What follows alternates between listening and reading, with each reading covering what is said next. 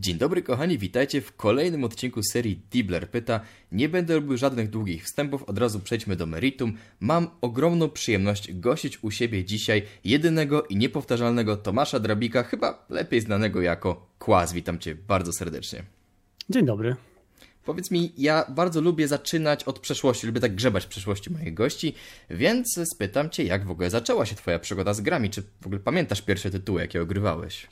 Z tym mam problem, e, bo ja zaczynałem gdzieś w latach 80., jak miałem jakieś 8-7 lat albo 6, trudno mi nawet powiedzieć w tej chwili.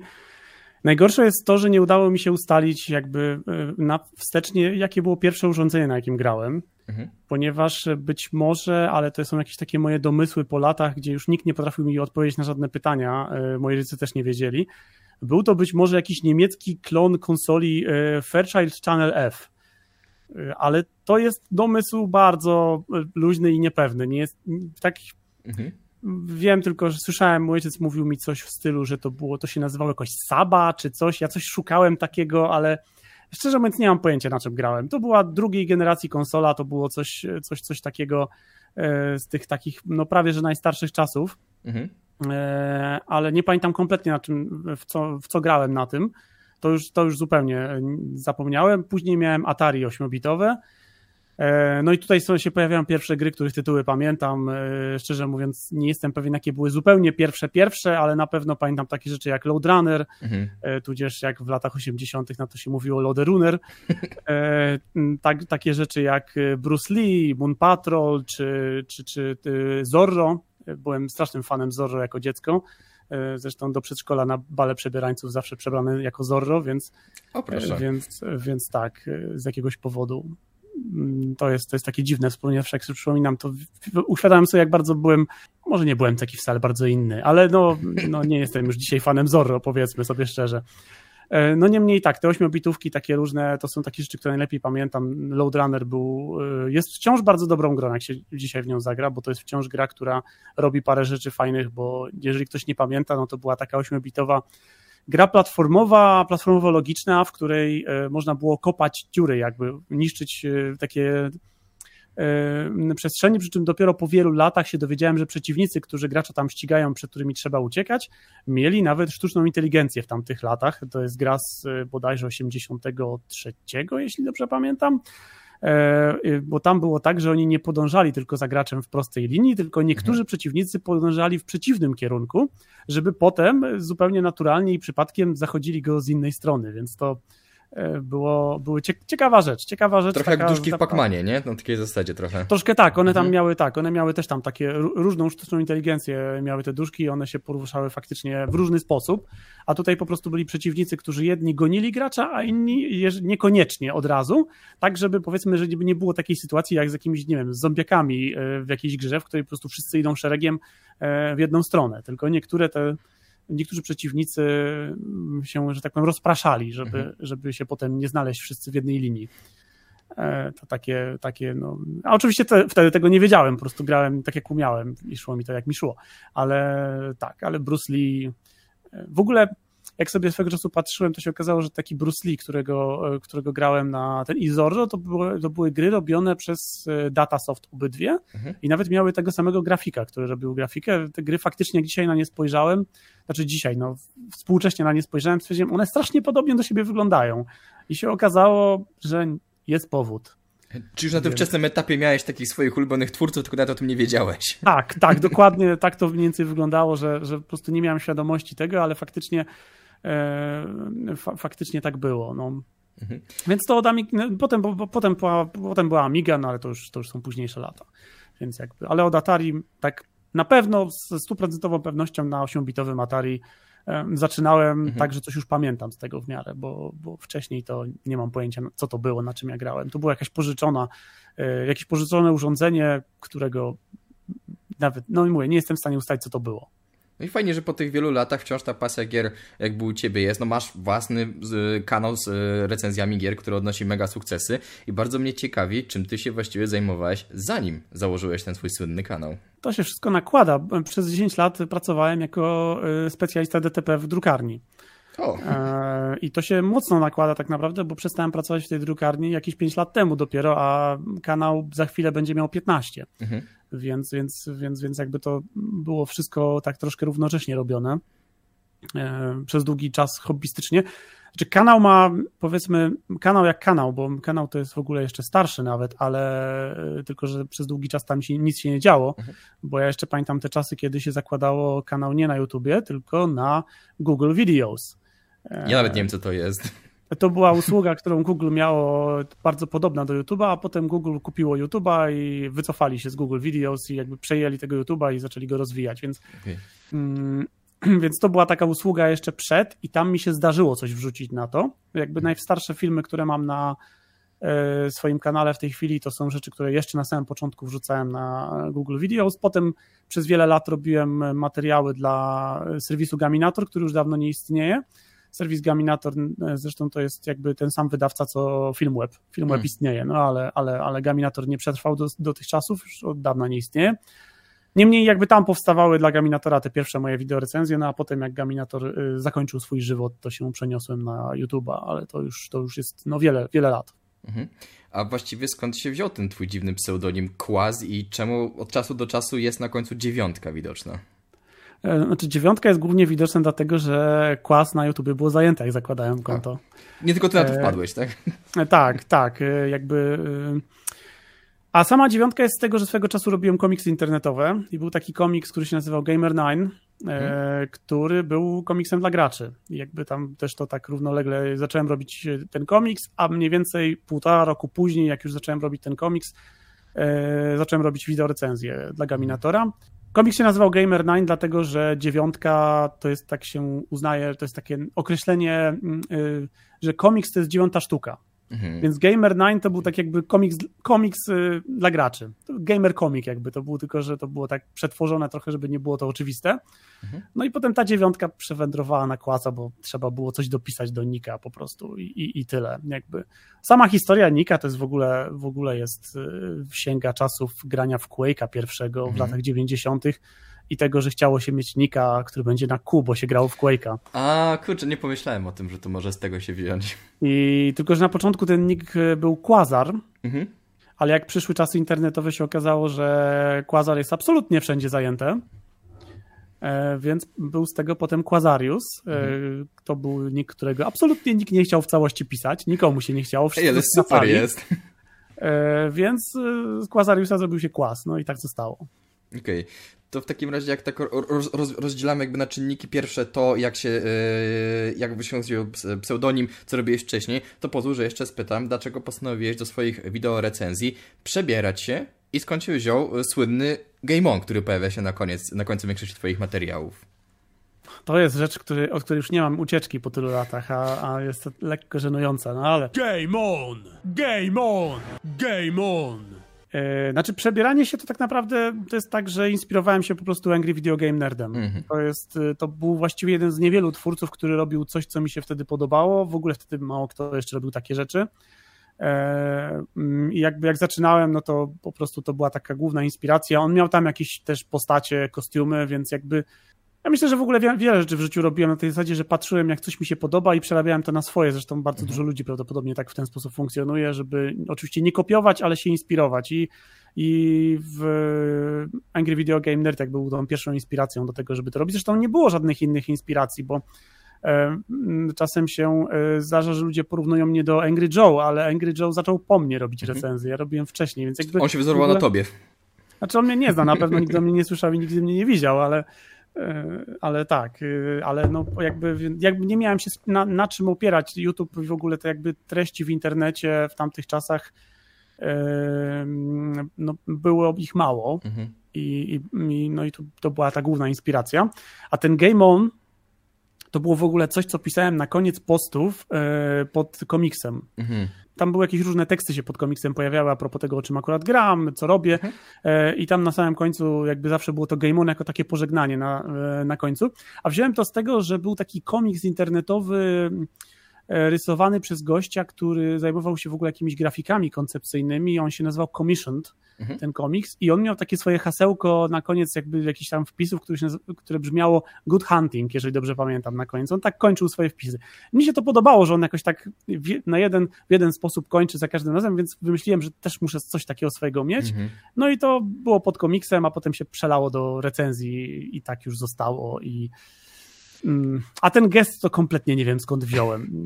To jakby... Zaimprowizowałeś po prostu, jakoś i zostało. Tak, coś, tak? coś i tak zostało. Tak. Zresztą pierwsze recenzje, jak pierwsze recenzje nagrywałem, to nie miałem jeszcze kamery nawet, więc to też nie jest jakiś, to nie jest coś, co się działo od samego początku. Na początku było samo hasło, które się pojawiało, okay. potem e, więc, więc tak, to są takie zbiory jakichś przypadków, dziwnych inspiracji, to wszystko właściwie i potem to zostaje i tak już, i potem już nie można się tego pozbyć tak naprawdę. Mhm. Jak zdarzy się materiał, w którym nie pada to Game On, to jest, y, to ludzie zaraz to komentują i zwracają mm. to uwagę, więc trochę nie mam wyjścia, jestem niewolnikiem pewnych przyzwyczajeń, nie tylko swoich. Ale to tak często jest, że po prostu jak robimy materiały, czy co, na czymkolwiek pracujemy, coś wyjdzie przypadkowo i niestety już tak zostaje i ludzie tego chcą, żeby to się ciągle pojawiało. E, zresztą na samym końcu tego wywiadu e, będę miał jeszcze jedno pytanie, które też wyszło trochę przez przypadek w ten sposób, zacząłem tak robić i potem zostało i musi być w każdym wywiadzie. Ale nie uprzedzajmy faktów. E, ja w ogóle tak naprawdę powinienem od tego zacząć. Nie wiem, czemu tego nie zrobiłem. Czemu ty właściwie zająłeś się recenzowaniem gier? Czemu zacząłeś to robić? Czemu chciałeś to robić? To jest dziwne pytanie, takie, bo nie wiem, po prostu lubię gry. Mhm. Lubię gry, lubię o nich rozmawiać. E, w pewnym okresie, mm, jak zacząłem robić te komiksy internetowe, zacząłem o nich pisać i stwierdziłem, że to w sumie całkiem fajnie mi się o nich pisze. Mhm. Sam też wtedy czytałem komiksy internetowe. E, wiele z nich było dla graczy, do graczy kierowane i tam też bardzo często zdarzały się jakieś mm, rozmowy, dyskursy, jakieś wypowiedzi na temat gier i stwierdziłem, że może fajnie by się to robiło. No, oglądałem tego Angry, Angry Video Game Nerd, on co prawda robił o starych grach, e, ale stwierdziłem, że można byłoby nowe rzeczy też recenzować w podobny powiedzmy sposób, albo gdzieś tam troszkę się inspirując tą formą i, i tak, tak wyszło i tak mhm. to, w tą stronę poszło. Ja w życiu strasznie dużo rzeczy robiłem w ten sposób, w sensie, że coś mi się podoba, spróbuję to sam robić i to mhm. jest chyba e, to, to recenzowanie to jest pierwsza rzecz, którą mogę uznać, że mi w miarę wyszła, E, bo po drodze próbowałem być muzykiem, ale niestety nie mam za bardzo słuchu. E, próbowałem rysować te komiksy internetowe, gdzie to była tak naprawdę walka z własnym brakiem talentu, bo tam było bardzo dużo obchodzenia mhm. talentu przy pomocy technicznych umiejętności, sztuczek i tak dalej, żeby to jakoś wyglądało, więc e, tam, tam to, było, to było takie trochę oszukiwanie siebie. No ale powiedzmy, że podobały mi się te komiksy, więc próbowałem je robić. Też jakby miałem tam gdzieś taki epizod w liceum z robieniem poziomów do Duke'a na przykład, które mhm. nigdy nie były nigdzie publikowane, aczkolwiek mam na kanale serię filmików o tym, jak omawiam te poziomy, jak one powstały. Tak bardzo stare już materiały w tej chwili. Więc jakoś tam gdzieś to zawsze było w, w kręgu moich zainteresowań i stwierdziłem, że spróbuję. I, a że to potem siadło jakoś, to, to robię to do dzisiaj. No, mhm. Udało się. A to może wiesz co, spytam tak e, bardziej przyziemnie, czy z recenzowania gier da się w ogóle wyżyć?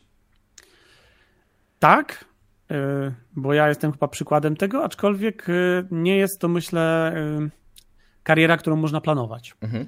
W tym sensie, że wystarczy popatrzeć, jak dużo jest recenzentów gier w takiej, w takiej formie, wideo recenzentów gier w Polsce. Nie wiem, czy jedna ręka wystarczy, żeby ich policzyć, może dwie. Więcej no nawet jest, powiem. E, ale no nie, nie, jest, nie jest za dużo. Mhm. W moim odczuciu nie jest za dużo. YouTuberów, którzy zajmują się na przykład let's playami albo jakimiś innymi formami jest o wiele, o wiele więcej. To jest kilka e, rzędów wielkości i bardzo często są popularniejsi, więc jakby recenzje nie są też taką formą, która jest bardzo popularna. To jest też forma, która jest e, no nie chcę tutaj z siebie robić jakiegoś męczennika, ale ona jest ciężka w tym sensie, że jest pracochłonna bardzo. Mhm. I to jest e, taka zabawa, która jest bardzo frustrująca, bo ja mam permanentnie e, chęć zrobienia więcej, większej liczby rzeczy, ogarnięcia większej liczby gier, niż jestem w stanie. Jakby cały, cały, cały format polegający na tym, że tę grę trzeba przejść i potem trzeba nagrać. To nie jest tak, że tak jak się pisze na przykład na, do czasopisma albo na dla portalu recenzję, że wystarczy tekst napisać i ewentualnie korekta i to jest gotowe. No tutaj to jest dopiero początek mhm. całego procesu, więc jakby cały, cały ten proces jest dość yy, wymagający czasowo i więc ja jestem w stanie ciągłej frustracji yy, dotyczącej tego, że chciałbym zrobić jeszcze to i chciałbym zrobić mhm. to, i tak muszę, muszę wybrać powiedzmy i robię, nie wiem, 20% tego, co bym chciał zrobić, no ale jakby no, nie da się tego zrobić inaczej. Z drugiej strony jest to bardzo satysfakcjonująca e, praca i, i, lubię ją, ale no mówię, jest, jest ona też frustrująca właśnie w tym, przy czym no jakby to, jak mało jest takich recenzentów, którzy są dosyć popularni i, i w miarę z tego żyją, e, pokazuje, że no nie jest to przesadnie e, rzecz e, łatwa i nie jest to myślę łatwe do osiągnięcia. No ja mam te 350 tysięcy subskrybentów po prawie 15 latach robienia tego. Mhm. To nie jest specjalnie imponujący wynik. Jest to wynik, który sprawia, że wciąż to robię i wciąż chce mi się to robić, bo mam widzów i jakby jest to super i bardzo, bardzo to lubię i szczerze mówiąc wcale nie, nie potrzebuję mieć więcej widzów. E, w tym sensie, że oczywiście fajnie, jak przychodzą nowi widzowie, to nie jest nic złego, ale e, ale to nie jest tak, że, że, że trzeba łapać każdego widza, jakiego by się chciało złapać, y, bo tak naprawdę fajnie jest mieć po prostu tę grupę, mhm. która docenia to, co się robi, która jest jakby w pewien sposób przefiltrowana przez rodzaj materiałów, które y, ludzie dostają, że oni dostają tego typu materiały, więc to są tego typu ludzie, którzy mhm. to oglądają. Mnie się podoba to, jaka grupa mnie ogląda i, i to jest fajne i generalnie nie przeszkadza mi jakby to poziom popularności kanału, to nie jest, nie, nie, nie chcę na to narzekać, niemniej jakby nie jest to coś, co to pokazuje, że nie jest jakiś super imponujący wynik po tak długim czasie pracy. Mhm. Y, let's playerzy, niektórzy, którzy mają odpowiednią osobowość do tego, osiągają o wiele, o wiele większe wyniki, i więc to nie jest też jakaś taka droga super do sukcesu. I dojście do tego jest dość, yy, myślę, niełatwe, aczkolwiek nie chcę mówić, że ja tutaj przeszedłem, że ja tutaj wymyśliłem to jakoś, jak to zrobić. Po prostu tak wyszło. Mhm. W ogóle jest, jestem osobą, która uważa, że ludzie, którzy osiągnęli sukces, bardzo często nie wiedzą, czemu go osiągnęli. I na przykład ludzie, którzy próbują uczyć innych, jak osiągnąć sukces, to jest duża bzdura, bo mhm. E, uważam, że bardzo często ci ludzie wcale nie wiedzą, jak ten sukces osiągnęli. Oni mogą mieć tam jakieś pomysły na to, ale to wcale nie jest tak, że jak oni sprzedadzą te pomysły, to kolejni ludzie taki sam sukces osiągną, bo to się zupełnie nie sprawdza i, i, to, i to tak nie działa. Okay. Więc y, z jednej strony powiedziałeś, że jakby osoby, które odniosły sukces, a ty jesteś osobą, która odniosła sukces, ciężko, żeby uczyły innych, jak odnosić sukcesy, no bo no, no, jak na tak na, na dobrą sprawę? To, się nie, to co zrobiłeś ty, że... nie zawsze sprawdzi się u innych, prawda? Tak, szczególnie, że ja zaczynałem bardzo dawno temu. Mhm. Y, jakby rynek dzisiaj też wygląda inaczej. Ja jakby wchodziłem sobie powolutku w ten rynek od dawnych czasów, kiedy też nie było za bardzo konkurencji. E, I, I, jakby nie mam pojęcia, na przykład, jakby się zaczynało dzisiaj. Mhm. To jest też inna rzeczywistość zupełnie, więc, y, więc o tym też nic nie wiem. To jest też ludzie, którzy osiągnęli sukces jakiś czas temu i nadal na tym sukcesie jakoś płyną. Mhm. Y, myślę, że y, nie mają zielonego pojęcia, jak ten sukces osiąga się dzisiaj, gdzie te realia są kompletnie inne, gdzie jest bardzo duża konkurencja, gdzie twórców na YouTubie są olbrzymie ilości. No ja jak czasem nawet patrzyłem gdzieś tam, już dawno temu patrzyłem na to, bo generalnie nie zwracam uwagi na to jakieś dłużej, ale jak patrzyłem na jakieś takie wyniki subskrybentów, to to ja na, w polskich kanałach to nie wiem, czy jestem w, pię- w pierwszej y, na, na, liście jakby najpopularniejszych, największych kanałów, to nawet nie wiem, czy się w y, pierwszych pięciu setkach mieszczę. Mhm. Więc jakby no to jest skala, która istnieje, tak? To trzeba mieć też tą świadomość, a tych nie wiem, ja być może też nie kojarzę, ale ja kojarzę dosłownie, nie wiem, pięciu, może siedmiu recenzentów gier w polskim, na polskim YouTubie, to nie ma tego dużo, mm, takich, takich, takich tworów. Znaczy wiesz co inaczej, jest ich dużo, tylko że oni najczęściej mają po 100-200 subskrypcji, zrobią kilka recenzji, zobaczą, że to się nie kręci, szybko to porzucają. I może to z tego, z tego wynika też. Być może, mhm. być może, więc też jakby... Mm, więc ja po prostu nie znam tych. Ja znam mhm. tych twórców, którzy robią od lat i, i jakoś tam im się to udaje, ale no jest ich, jest ich niewielu, znamy się właściwie wszyscy. Mhm. To jest, no bo to jest malutka, malutka społeczność pod tym względem. E, a jakby nie wiem, czy ktokolwiek zna wszystkich let's playerów w Polsce. Podejrzewam, że i to tych popularnych mówię, nawet nie mówię mhm. już w ogóle o tych, tylko mówię o tych popularnych. Podejrzewam, że jest ich dużo więcej, więc nie chcę tutaj też deprecjonować, że to prawda, ja tutaj robię e, wysoką sztukę, prawda, dla e, wysublimowanego odbiorcy. Mhm. To nie jest tak, po prostu wydaje mi się, że to, co robię, jest względnie niszowe i tyle. To po prostu tak to wygląda i e, jakby, więc nie jest to kariera, którą można planować. Nie można założyć, że będę w życiu robił recenzję i to mi wyjdzie, bo to się może po prostu nie udać, to może po prostu nie siąść, trzeba było mieć jakiś pomysł na siebie bardzo wyraźny, myślę. E, na zachodzie jest sporo fajnych kanałów, które się zajmują w ogóle taką publicystyką, e, nie recenzjami wprost, mhm. ale publicystyką, e, jakimś takim umawianiem gier. Są ludzie, którzy się zajmują jakimiś takimi rzeczami starszymi, jak na przykład CV11, który robi bardzo fajne materiały o głównie o starych strzelankach albo o nowych retro shooterach. Są tacy ludzie, którzy na przykład robią wielo, wielogodzinne eseje, bardzo fajne. Mhm. Ja jestem mocno wkręcony ostatnio w oglądanie gościa, który się nazywa, żebym teraz nie przekręcił jego nazwiska, Noah Codwell Gervais chyba się nazywa znam. gość. Kojarzę w każdym razie. Tak, on nie tak dawno na przykład zrobił 7,5 godziny, 7,5 godzinny materiał na temat serii Resident Evil. Mhm. Świetny, super się go oglądało. Musiałem go oglądać na raty, oglądałem go miesiąc chyba, e, ale bardzo, bardzo fajne materiały. On ma takie przemyślenia zupełnie nieoczywiste, bardzo dużo takich e, analiz kulturowych. Bardzo chciałbym zobaczyć takie rzeczy na polskim YouTubie, niestety ich nie ma. przynajmniej mhm. ja nie znalazłem, nie trafiłem na takie rzeczy. E, ale też widzę, że to nie jest tak, że te materiały, które on robi, on ma, owszem, on ma dużo ludzi, którzy go wspierają i on z tego też żyje w tej chwili, ale jego wyświetlenia, jak na moim zdaniem jakość tego, co on robi i pracy, którą on wkłada, też nie są to, nie są to wyświetlenia porównywalne z dużymi let's playerami, mhm. którzy robią treści czysto rozrywkowe. Okay.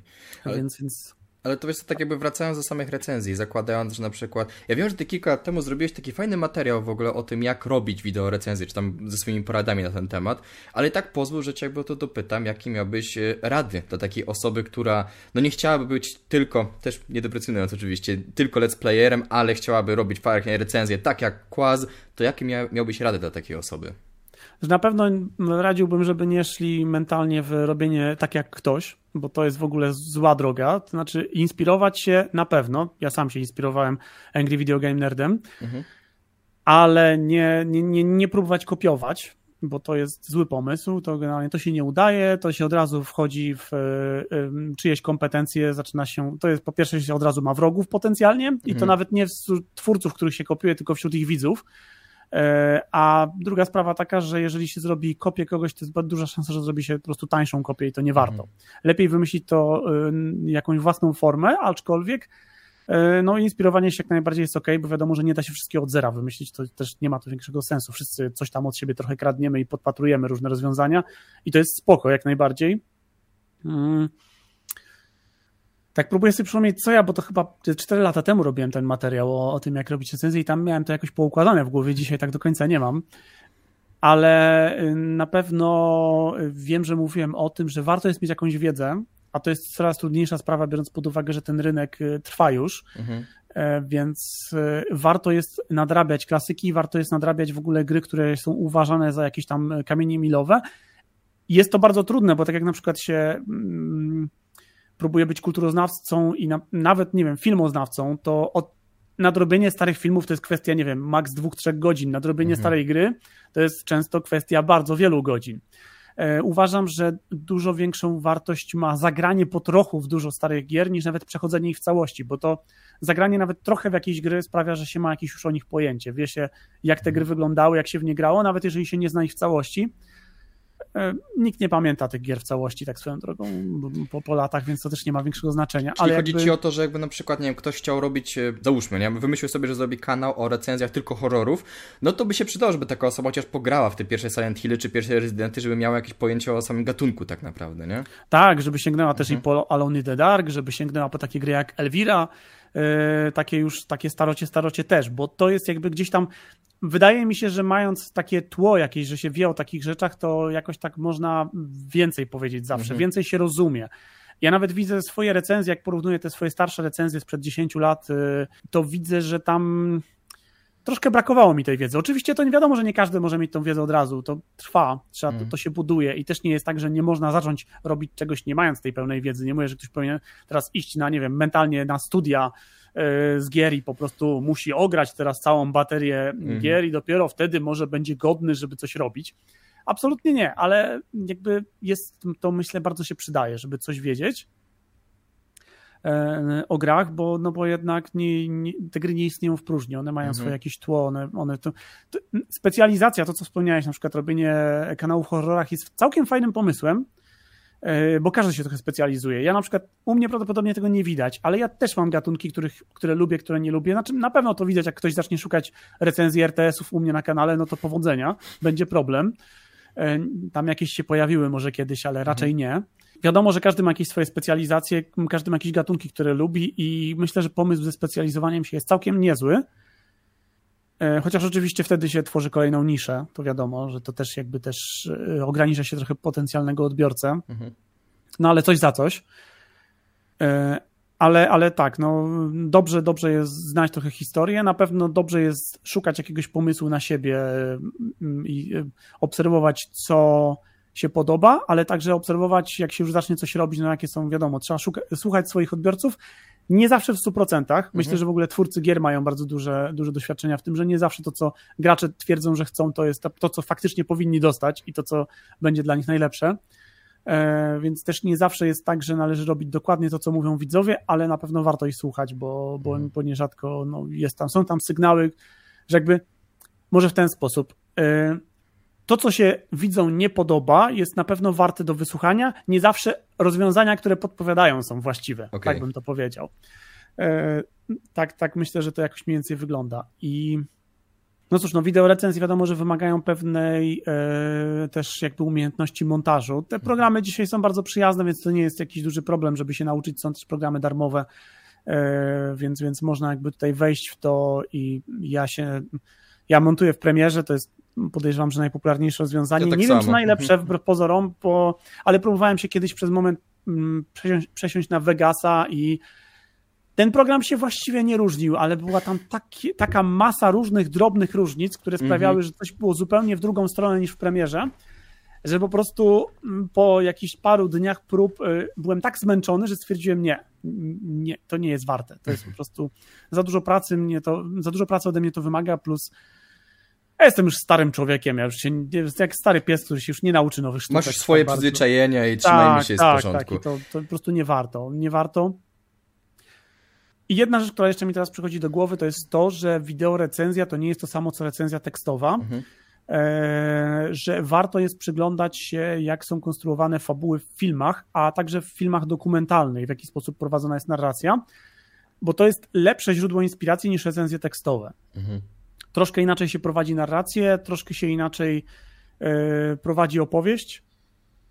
Mm, był taki kiedyś materiał na temat wideofelietonów. Teraz sobie oczywiście nie przypomnę nazwy kanału, który to prowadził. On, on tam było na temat, yy, znaczy to było na temat yy, jakiegoś filmu dokumentalnego mhm. Orsona Wellesa, który właśnie był na temat prowadzenia narracji, ale no trzeba byłoby teraz poszukać, jak się nazywał ten kanał. Bardzo fajny kanał na temat filmów to był, ale on mówił na temat wideofelietonów i tam były bardzo fajne rady dotyczące tego, w jaki sposób tworzyć felietony, że E, e, że wideo felieton i myślę, że wideo recenzja też tak powinna trochę wyglądać, nie powinien się opierać na zasadzie, że a teraz od, od jakby tworzenia listy rzeczy, które się po, po kolei mówi, Aha. tylko to powinna być bardziej opowieść i to nie powinna być opowieść, która mówi a teraz to, a teraz to, a teraz to, tylko powinny być rzeczy przeciwstawiane sobie, czyli na przykład mówimy, że to jest zrobione dobrze, ale w kontrze do tego to jest zrobione źle. Jakby powinno taki ping-pong trochę i to się mhm. dużo lepiej ogląda, dużo lepiej słucha. Nie zawsze mi się to udaje też, jak robię swoje materiały,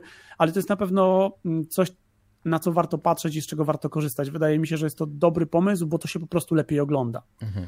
E, więc jakby jest na przykład rzecz, którą ja robię i do której, która mnie kosztuje bardzo dużo pracy i wciąż nie jestem przekonany, czy ona ma sens. Mianowicie to, że ja staram się zawsze robiąc e, swoje materiały e, dokładnie pokazywać w momencie mówienia o czymś to, o czym mówię.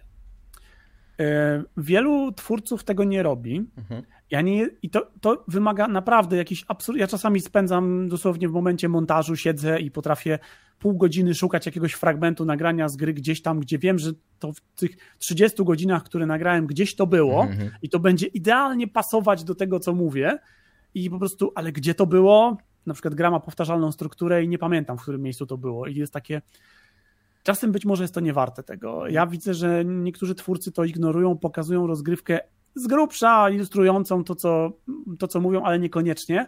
Nie jestem stuprocentowo przekonany, czy to jest warte tego. Mhm. Czy jakby ta różnica w odbiorze, szczególnie, że dzisiaj ludzie oglądają na telefonach, ludzie traktują wideo recenzje czasami jak y, podcasty i w ogóle nie patrzą na warstwę wideo. E, więc jakby No ale nie potrafię inaczej już. Ja już tak się przyzwyczaiłem. Mi się wydaje, że właśnie bardzo dobrze robisz, że jakby dbasz o, o jakość twoich materiałów, nawet w takich rzeczach, które może jak powiedziałeś, nie są dostrzegane, ale ty masz przynajmniej ten spokój, że no zrobiłem swoje i zrobiłem to najlepiej jak potrafiłem i wyciągnąłem tę fajną jakość z tego. Eee, myślę, że bardzo fajnie, że idziesz w tym kierunku. Y, znaczy, taką mam nadzieję, aczkolwiek y, mam czasem też takie wrażenie, że jakby, no są pewne koszta tego, tak chociażby czasowe, chociażby to, że mhm. E, wśród tych chociażby wśród tych polskich recenzentów e, bardzo często jestem ostatnim, który coś recenzuje. Moja recenzja jest ostatnia, właśnie przez to, że jakby cały proces, który mam stworzony, nie jest optymalny. Znaczy nie, on mhm. nie jest zoptymalizowany czasowo, on jest pod coś innego zoptymalizowany, on jest pod no pewną. Nie chcę mówić jakość, bo to by sugerowało, że uważam, że inni robią coś gorzej, a tak nie jest. Po mhm. prostu chodzi mi o to, że yy, ja mam jakieś takie nawet nie jest perfekcjonizm, to jest jakaś nerwica natręctw po prostu Aha. oparta na tym, że po prostu musi być to, co sobie wyobrażam, że w tym miejscu musi być. Ja to muszę tam wsadzić i czasami po prostu szukam, grzebię, dłubię, przerabiam, coś zmieniam. E, wczoraj opublikowałem recenzję Dying Light 2, e, w której podczas montażu cztery razy zmieniałem rzeczy w tekście hmm. i do, dokładałem akapity, usunąłem jakiś akapit, dodałem jakiś akapit dwa razy, więc jakby to czasami bardzo takie męczące rzeczy robię przy, przy tej produkcji i e, ale z drugiej strony, jeżeli tego nie zrobię, to potem będę niezadowolony z tego, co mhm. zrobiłem. Być może odbiorca by nie zauważył różnicy, ale jakby ja się męczę, jeżeli nie zrobię tego tak, jak e, sobie wymyśliłem. To jest czasami tak, jak ja robię te materiały, w których się przebieram. I to jest tak, że yy, czasem sobie myślę, odpuszczę sobie to przebieranie. Mhm. To nie zawsze dużo wnosi, mógłbym sobie to darować. I czasem, i potem jest ten moment wieczorem, kiedy jestem pod prysznicem i przychodzi mi do głowy pomysł.